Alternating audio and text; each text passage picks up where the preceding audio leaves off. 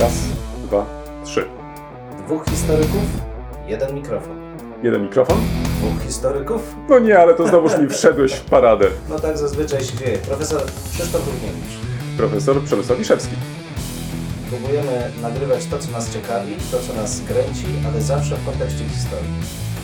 Chcemy pokazać, że w historii można poznawać się w różny sposób. Zdecydowanie w różny sposób i nawet można się nią bawić. Państwo wszyscy widzą, że się uśmiechamy, więc my się też bawimy dziećmi. Bardzo dobrze. Dwóch Liczymy historyków, jeden mikrofon. Jeden mikrofon? Dwóch historyków. Na początek wyznanie. O mój Boże. Nie, nie, wzdy, Sercątko. nie wzdychaj, tak? Sercątko. Nie, nie, jeszcze nie. Ja się nie przygotowałem. Nic nie przeczytałem. W ogóle powinienem bić się w piersi, a tak naprawdę ta rozmowa w tym momencie powinna się już zakończyć. Ale to wcale nieprawda, albowiem gdyż mój kolega, profesor, jak sama nazwa wskazuje jego stanowiska i tytułu, ma wiedzę tak ogromną, że na każdy temat może zrobić wykład. I to jest właśnie to dobre stwierdzenie, nie przygotowując się e, z racji tego, że ma tych kilka literek przed swoim nazwiskiem, wie wszystko. No, może nie przesadzałbym, ale ma pewną sferę kompetencji, które te literki sygnalizują. No ale dobrze, ale jak ktoś e, ci mówi, że jest nieprzygotowany, to jak reagujesz? To przede wszystkim proszę, żeby e, sprecyzował, co to znaczy nieprzygotowany i do czego nieprzygotowany. No, ja już sprecyzowałem, powiedziałem, że jestem nieprzygotowany do dzisiejszej rozmowy i w tym miejscu powinniśmy ją zakończyć. Wcale, że nieprawda, ponieważ mamy rozmawiać o dziedzictwie kulturowym, o związkach z różnego chronologicznie typu i zasięgu e, zabytkami, monumentami, formacjami kulturowymi, a jak dobrze pamiętam, jednym z Twoich ulubionych miejsc jest Gorzanów. Tak. No, no, no i co, jesteś nieprzygotowany czy nie? Jestem e, przygotowany. Gorzanów. e, Jeszcze inne miejsca byłem w stanie wskazać, ale skoro mówisz e, Gorzanów, masz na myśli nie tylko pałac, nie tylko mm, założenie parkowe, które jest w trakcie rekonstrukcji, chyba, jeśli się nie mylę. A, tak na marginesie. Skoro już padło hasło Gorzanów, wyobraź sobie, mm, jeden z moich przyjaciół, jeden z profesorów, mm, do którego jutro pojadę, będziemy otwierać wspólną wystawę dotyczącą współpracy polsko-niemieckiej. Nie, zaraz, zaraz. Może jednak mimo wszystko trochę się przygotowałem do tej rozmowy. Ale ty się śmiejesz, ale ja naprawdę, widzisz, teraz otwieram sobie kolejne jakieś takie, hmm, e, no nie wiem, e, części, tak, e, jakieś takie. Faktycznie, ja jutro jadę e, i będziemy otwierać e, e, wystawę, która jest poświęcona współpracy polsko-niemieckiej, naukowej w ostatnich 20-30 latach, dotyczącej właśnie tematu, którym się interesujemy. No i pięknie trafiłem. Czyli możemy tak naprawdę pociągnąć dalej ten temat. Czyli wróćmy jeszcze nie raz. wystawy, no nie, ale wróćmy nie. W takim razie wróćmy do tego e, Gorzanowa, bo zacząłem coś mówić o tym profesorze i o tym, że właśnie tam jadę. Otóż e, obecny właściciel e, Gorzanowa bardzo się żalił temu wspomnianemu profesorowi, że dawno już nie byłem. Nie tylko ja, ale także i żona, która jest większym specjalistą ode mnie, jeżeli chodzi o dzieje ziemi kłodzkiej, poszczególnych miast ziemi kłodzkiej, ale także i wsi, małych, dużych.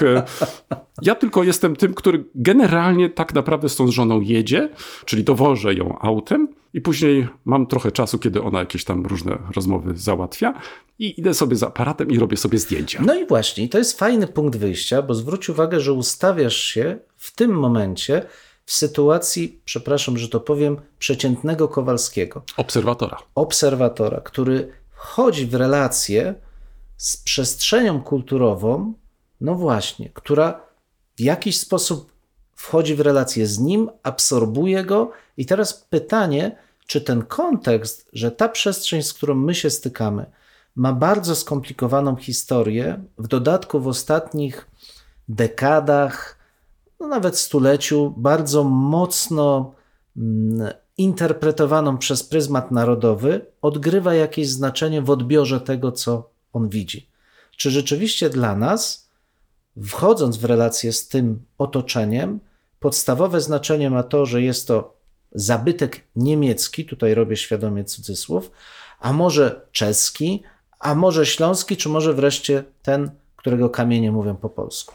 Ale tutaj trochę skomplikuję ci e, całą sprawę, bo w, podpisuję się obiema rękami pod tym, co przed chwilą powiedziałeś, ale jako ten, y, można powiedzieć, przeciętny obserwator, tak to chyba określiliśmy, kiedy jestem już w takim właśnie mieście, niekoniecznie od razu y, rzuca mi się w oczy, że to jest po niemieckie, że to jest Świetnie. po czeskie i tak dalej. Bo należy do tej generacji, ty przecież też, y, którzy y, nie stanęli przed tym wyborem utraty ojczyzny. To znaczy nie byli też częścią tego wielkiego procesu powojennego, utraty tej małej ojczyzny, by zyskać nową ojczyznę, albo jak kto woli, przesunięcia granic ze wschodu na zachód i znalezienia się z tą wielką rzeczą, rze, rzeszą ludzi na zachodzie, szukania jakiegoś takiego nowego sposobu oswojenia sobie tej nowej rzeczywistości. My y, już właściwie należymy do tej generacji, dla których jest to coś oczywistego, gdzie tak naprawdę wzrastaliśmy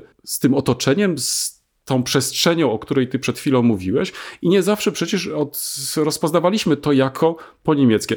Jeszcze ci dodam, zanim ci oddam głos, a skoro już jestem przy tym mikrofonie, ja generalnie miałem być nieprzygotowany, ale już jak rzuciłeś taki temat i e, kolejne podjąłeś hasła, no to no nie sposób mi się zatrzymać.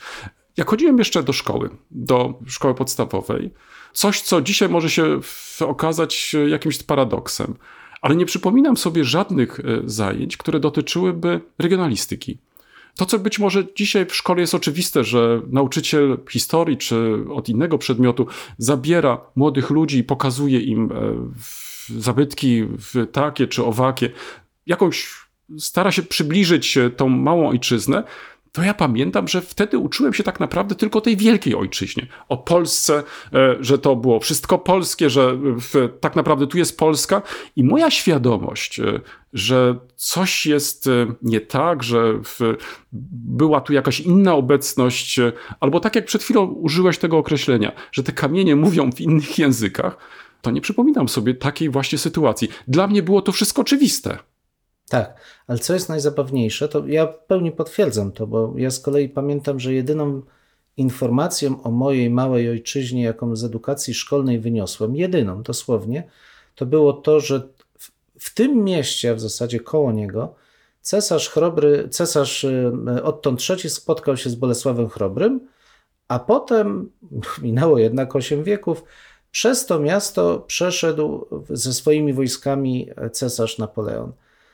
To oczywiście można powiązać ze słynnym y, sketchem Abelarda Gizy, jakie to ma znaczenie, że sobie przeszedł, ale to pokazuje głębie no, takiego, ja bym powiedział, odkontekstualizowania lokalnej przestrzeni. To znaczy, Abstrahowania. w ogóle wyjęcia z jakiejkolwiek tej tkanki lokalnych znaczeń i narzucenia tego kontekstu narodowego. I to rzeczywiście chyba w tej naszej PRL-owskiej edukacji, ale wydaje mi się, że i teraz to ciśnienie jest ogromne, że te zajęcia z regionalistyki nie są tak, tak obszerne czy tak powszechne, natomiast zmienił się nieco inny, szerszy kontekst właśnie informacyjny. Mimo wszystko ta tożsamość regionalna, zwłaszcza na Dolnym Śląsku, jest dużo silniejsza, ale na Śląsku tym górnym też, tylko w nieco inny sposób prezentowana. Natomiast co do jednego tutaj też pełna zgoda, rzeczywiście dla nas ten, ta, ta trauma zmiany kontekstu kulturowego nie występuje. Myśmy się tu urodzili.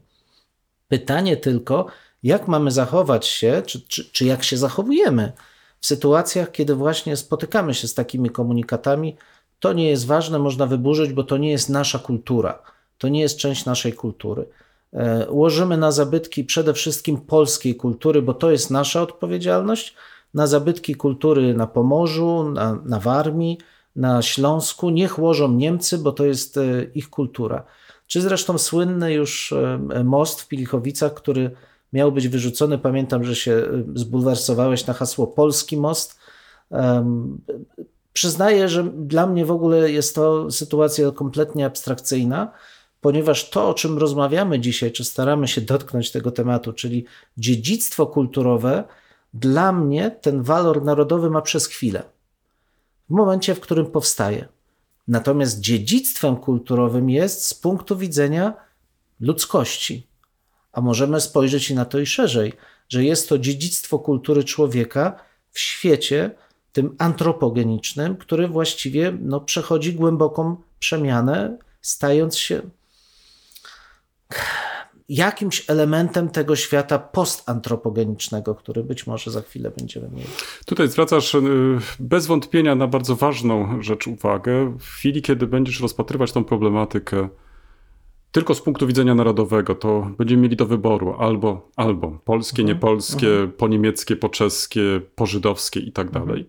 Natomiast tutaj proponujesz e, trochę inny sposób podejścia, to znaczy poprzez e, szukania, e, szukanie pewnych e, wspólnych elementów lub też takich, e, które, których kody kulturowe możemy poznać, e, odczytać. Bo ja też nie przeczę, Przykładowo, pierwszymi przewodnikami po tym Wrocławiu po niemieckim byli przyjezdni z Niemiec. Nie dlatego, że nie potrafiłem w przewodniku sobie doczytać to czy tamto o tym Wrocławiu przed rokiem 45, ale ja tego nie rozumiałem. To znaczy nie wiedziałem, y, jakie znaczenie taka restauracja czy taki sklep miały dla właśnie tej funkcji kulturowej, która dla byłych mieszkańców tego miasta, jeżeli poprzestaniemy tylko na przykładzie Wrocławia, ale przecież możemy równie dobrze na przykładzie Wrocławia opowiedzieć także historię innych miast, jakie znaczenie właśnie dla e, tych ludzi, którzy tutaj mieszkali, miały te instytucje. My musimy tak naprawdę jako ci przyjezdni poznać je wszystkie od nowa i wydaje mi się, że sporo zostało uczynione, ażeby przybliżyć nam to, czym to miasto było, czy te miasta były, czy też całe regiony. I tutaj zwracasz na jeden element uwagę. Myślę, że warto przytoczyć kolejne e, próby, bo jeśli nawet przypomnimy sobie tą świetną książkę Gregora Tuma, Obce miasto Wrocław, to też pokazywało po części, jaki był stosunek. Zresztą nie ma się temu co dziwić. To znaczy, tą część e, nowych ziem trzeba było w jakiś sposób oswoić, trzeba było przerobić na własne. To się działo dziesięciolecia, ja nawet nie wiem, czy ten proces został e, zakończony, ale równocześnie zaczęliśmy się uczyć, że nie jest to ten podział tylko narodowy, Polska, Niemcy i tak dalej, tylko że można w przestrzeni czytać czas. To znaczy, że możemy po prostu jak archeolodzy, tu odwołam się może do jednej z technik, warstwa po warstwie dowiadywać się o tej przeszłości, e, ściągając te warstwy aż e, do momentu, kiedy dochodzimy do tej warstwy pierwotnej, do humusu. I rzeczą ważną dla nas jest w tym kontekście nie rozpatrywanie tego dziedzictwa w kontekście narodowym, chociaż oczywiście także i te kwestie narodowe się tutaj przewijają, tylko bardziej myślenie właśnie w kategoriach tych zmian, to znaczy opisywania także tych zmian. I wtedy ta historia wielokrotnie różnych krain, Dolny Śląsk przecież, tak jak zresztą słusznie zauważyłeś, nie jest tu żadnym wyjątkiem. Jawi nam się bardziej jako wielowątkowa, wielopłaszczyznowa, gdzie przewijały się takie czy inne narodowości i tak dalej, i tak dalej. I to jest ogromne bogactwo. I myślę, że tego zaczęliśmy się uczyć po roku 89, a być może nawet w następnych jeszcze latach, kiedy samorządowość jako taka zaczęła się w Polsce odradzać i kiedy samym samorządom chyba zaczęło zależeć na tym, żeby szukać także innego sposobu na przekonywanie swoich mieszkańców do właśnie takich czy innych problemów. Tak, a w tym wszystkim, co powiedziałeś, zwróć uwagę, że bardzo dużą rolę odgrywa odczytywanie tego krajobrazu kulturowego. Bo to, co przedstawiłeś, czyli te metody interpretacyjne, są przecież czytaniem. Czasami to jest świadome, czasami, może najczęściej jest to zupełnie nieświadome. Chłoniemy pewną wiedzę i potem poprzez tą wiedzę o, nasze otoczenie sobie dekodujemy. Ja zawsze z uporem maniaka e, dopominam się o uszanowanie takiej heterogeniczności kultur i tego, co nas otacza. Bo mamy taką skłonność do obejmowania wszystkiego mm, definicjami, które dotyczą wszystkiego. No właśnie, po niemiecki Wrocław, tymczasem ten Wrocław, jeśli ma być po niemiecki, to musielibyśmy odciąć albo przynajmniej od XVI wieku, albo może i od 1740 roku i powiedzieć sobie, a zresztą to mielibyśmy pruski, no to może powinniśmy uciąć Austriacki. na początku XIX wieku, wtedy kiedy powstaje cesarstwo. Możliwości jest dużo, natomiast my posługujemy się pewnymi kalkami, przez które potem patrzymy, czasami nieświadomie, na całą tą, tak jak słusznie zauważyłeś, niesamowicie bogatą tkankę. Tymczasem to, to dziedzictwo kulturowe jest właśnie bardzo zróżnicowane z samego swojej genezy. te kościoły znaczyły co innego w XV wieku, w XVI i w XVII wieku. Nasza święta Elżbieta, jeden z najważniejszych kościołów dla protestantyzmu, ale przecież to była fara katolicka, bardzo istotna. Teraz kościół garnizonowy, więc te role, jakie odgrywa dla nas ten konkretny przedmiot, budynek, zdjęcie, obraz, potrafią się gruntownie zmieniać. Naszym zadaniem jako historyków, moim zdaniem, jest przede wszystkim zwrócenie uwagi z jednej strony na ten kontekst historyczny, że wymowa tego czegoś się zmienia, że nie ma sensu, przepraszam, burzyć pomników, ponieważ ich kontekst historyczny nie jest tylko dzisiejszy, on ma dużo szersze znaczenie niż występuje to dzisiaj. Tak przecież działali wszyscy ikonoklaści, którzy niszczyli poprzednie zabytki, bo chcieli ustanowić swój kontekst kulturowy. Jeżeli mamy się uczyć o i pamiętać o wielowymiarowym doświadczeniu ludzkim, to powinniśmy je uszanować i zrozumieć. I teraz to, co jest najbardziej wartościowe w takich właśnie kontekstach kulturowych, zróżnicowanych, to niekoniecznie są nasze emocje w zetknięciu z. Ja przyznaję, nie jestem zwolennikiem emocjonalnego pisania o kulturze, choć jest to być może miłe i źle znoszę takie ego wynurzenia, które niestety dominują ostatnio w tej literaturze kulturoznawczej, szeroko pojętej, opisującej funkcjonowanie kultury dziś.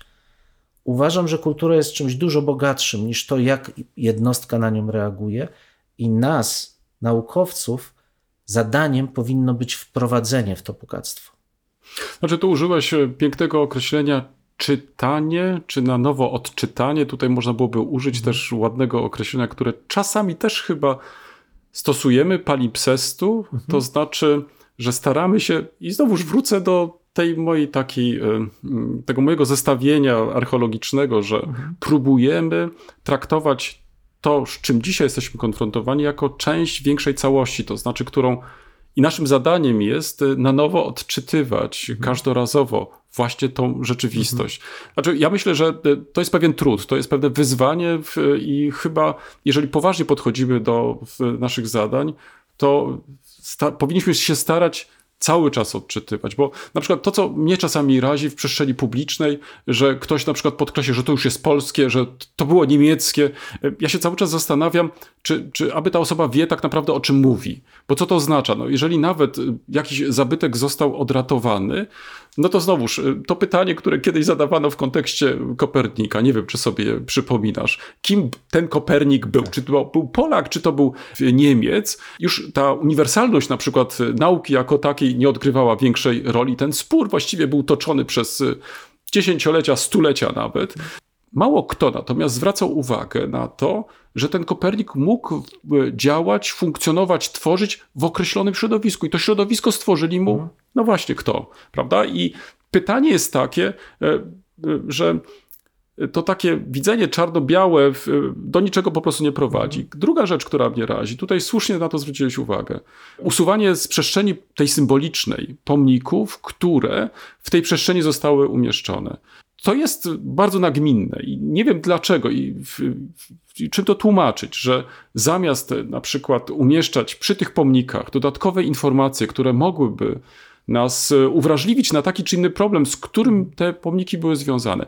Podobny problem mamy teraz w Niemczech na przykład. Cała debata, cała dyskusja, która się toczy, czy nie usuwać na przykład z przestrzeni publicznej pomników, e, e, e, nazw ulic, które były związane z kolonializmem. Mhm. Ja nie bardzo wiem tak naprawdę o co chodzi. To znaczy, naturalnie, jako historyk doskonale wiem, e, czego dotyczą e, te problemy, ale czy tym samym sami nie pozbawiamy się, użyłeś ładnego określenia, tkanki, mhm. tego, co właściwie sprawia, że zamiast potraktować to jako pewne wyzwanie, żeby na nowo odczytać te pomniki, te ulice i tak dalej, i nam jeszcze współczesnym przybliżyć, to my je usuwamy. Tak jak jacyś barbarzyńcy, którzy, no właśnie, napadli na Europę, zaczęli niszczyć i e, tym samym uważając, że w ten sposób zbudują nowy porządek. No, to jest bardzo szeroki problem, prawda? Bo z jednej strony mamy do czynienia z tym, co nazywamy dziedzictwem kulturowym, i to jest fajny punkt wyjścia, żeby się zastanowić, co to jest, a z drugiej strony to jest kwestia upamiętniania. No, trudno, żebyśmy się nie zgodzili, że denazyfikacja, wytarcie z przestrzeni publicznej pomników zbrodniarzy nie jest czymś naturalnym, bo upamiętnienie to znaczy pokazanie pewnej wartości. Ale mogę ci wejść w słowo, bo chcę trochę skomplikować też e, sytuację. Ulice e, w, w Wiedniu. I zwróć uwagę, że tam e, są upamiętniane różne osoby. Także burmistrzowie z okresu nazistowskiego, którzy niekoniecznie zapisali się jakąś wspaniałą kartą. Ale co zrobiono? Nie usunięto tych nazwisk. Przewi- przewinęła się ogromna debata na ten temat. Tylko uzupełniono te informacje o nich, że w okresie nazistowskim zrobili to, to i to. To znaczy nie, nie ty, ty, tych ludzi po prostu nie usunięto z przestrzeni publicznej, bo oni tworzyli tą przestrzeń, oni zaznaczyli tą swoją obecność. My możemy nawet dzisiaj traktować e, te przypadki jako pewne memento, jako e, wezwanie do tego, żeby to więcej się po prostu nie powtórzyło. No oczywiście, zresztą mamy takich przykładów i dużo z e, naszego własnego terenu, no bo przecież klasyczny spór o ulicę Karola Marksa, ale też i bardziej kontrowersyjna, aczkolwiek nie, nie wiem czy gatunkowo inny, spór o ulicę Róży Luksemburg, tragicznie zamordowanej przez prawicowe bojówki. A bo zresztą to, co nas dotyka, czyli spór o naszego założyciela Uniwersytetu Wrocławskiego, Przypomnij nazwisko, bo może nie wszyscy słuchacze Kulczyński. Kulczyński, tak, profesora Stanisława Kulczyńskiego. Kulczyńskiego. I to jest też bardzo ciekawy przypadek. Tak. A przecież z drugiej strony mamy, wracając do tego tematu, kwestię tych, tego dziedzictwa kulturowego, co jest troszkę innym problemem, bo w przypadku tego, co nazywamy dziedzictwem, jednoznacznie podkreślamy, że wartość nie leży w znaczeniu politycznym czy nawet kulturowym, że to jest coś więcej. To jest dziedzictwo, czyli coś, co z pokolenia na pokolenie utrzymuje swoją wartość. Za chwilę będzie wielka uroczystość. E, Rozpoczęcie nowego roku akademickiego. Tobie mm, będziesz miał tą, e, właściwie można powiedzieć, ten zaszczyt otworzyć ten rok. Jaki będziesz miał łańcuch, który wybierzesz? No to jest dobre pytanie, nad którym muszę się dobrze w, zastanowić. W ogóle ta uroczystość będzie inna niż do tej pory były. Przede wszystkim dlatego, że nie odbędzie się właśnie w naszych historycznych salach gmachu głównego, co wynika w części z tego, że ze względu na epidemię musimy przenieść się do szerszych sal, ale bardzo też chciałbym podkreślić kilka innych znaczeń, to już jakby nie na tą audycję.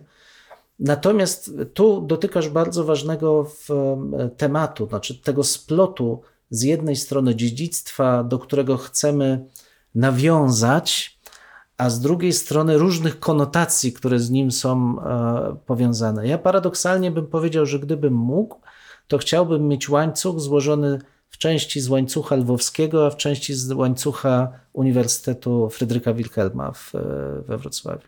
No ale czy takiego łańcucha faktycznie nie mamy? Nie mamy. Przecież e, zwróć uwagę, że tam są różne daty na jednym z tych łańcuchów, czyli e, e, założenia założenia, tak, właśnie Tak. e, w naszych uniwersytetów. Tak. Więc e, jeśli byśmy tak to może potraktowali, to To w tym sensie tak. byłaby to próba tak. jakiegoś takiego Tylko, na, że to jest coś innego, zobacz, bo tu znowu mamy do czynienia z upamiętnieniem, ale nie z dziedzictwem kulturowym. To znaczy, to jest upamiętnienie i masz rację, że to jest chyba najbardziej odpowiadające temu naszemu, tej naszej chęci zaakcentowania ciągłości różnych kultur, które splatają się u nas. Ale to nie jest dziedzictwo kulturowe. Dziedzictwem byłoby na przykład berło albo pierścień. Tymczasem my tak naprawdę tych insygniów nie mamy, co też jest ciekawym przykładem, że żaden z tych naszych najstarszych insygniów y, nie jest w tej chwili użytkowany, nie jest w naszej własności. Pięknie podsumowałeś tą naszą dyskusję, do której niestety ja się wcale nie przygotowałem, ale wywołany do tablicy niejako przez e, kolegę, no i skoro już e, odwołał się do tego, że profesor no, każdy temat powinien coś powiedzieć, to starałem się przynajmniej zająć przez chwilę Państwa moim nieuctwem, ale myślę, że e, tematy, które podjęliśmy są chyba bardzo poważne i cieszę się bardzo, że e, od czasu do czasu do nich wracamy, bo to oczywiście temat, który dzisiaj, czy tematy, które dzisiaj podjęliśmy nie są tematami nowymi, ale są to tematy, które nas bardzo ciekawią, bardzo interesują. E, Liczymy na to, że w, także i państwa i że być może w, w uznacie za ważne, że będziemy do tych tematów po prostu w przyszłości wracać. A ja bym chciał Państwa bardzo zachęcić przede wszystkim do czytania dziedzictwa kulturowego, do tego, żebyście cieszyli się z jego różnorodności, ale z drugiej strony, żebyście dostrzegali właśnie tą ciągłość, bo tu jeszcze raz chciałem podkreślić, dziedzictwo kulturowe, te elementy dziedzictwa dlatego są ważne, bo są trwałe, bo w nas jako w kulturze europejskiej, w człowieku jako takim są elementy trwałości, które poprzez to dziedzictwo przekazujemy z pokolenia na pokolenie. I do tego Państwa też zachęcam. W tym miejscu stawiamy kropkę lub też jak to woli, kropkę nad. No, mamy nadzieję, że to nie jest koniec, że to jest początek naszej dyskusji. Mam nadzieję, że Was zaciekawi. Prosimy o komentowanie naszych zmagań z historią. Poniżej zdjęcia jest wystarczająco dużo miejsca. Pamiętajcie, nie regulujcie odbiorników. No, my naprawdę tak brzmimy. E, tak, chociaż być może czasami e, może trzeba ściszyć. No może czasami ten nasz rekord by się przydało wyciąć nawet. Dwóch historyków, Jeden mikrofon, jeden mikrofon. dwóch historyków. I do usłyszenia Państwu. Do usłyszenia.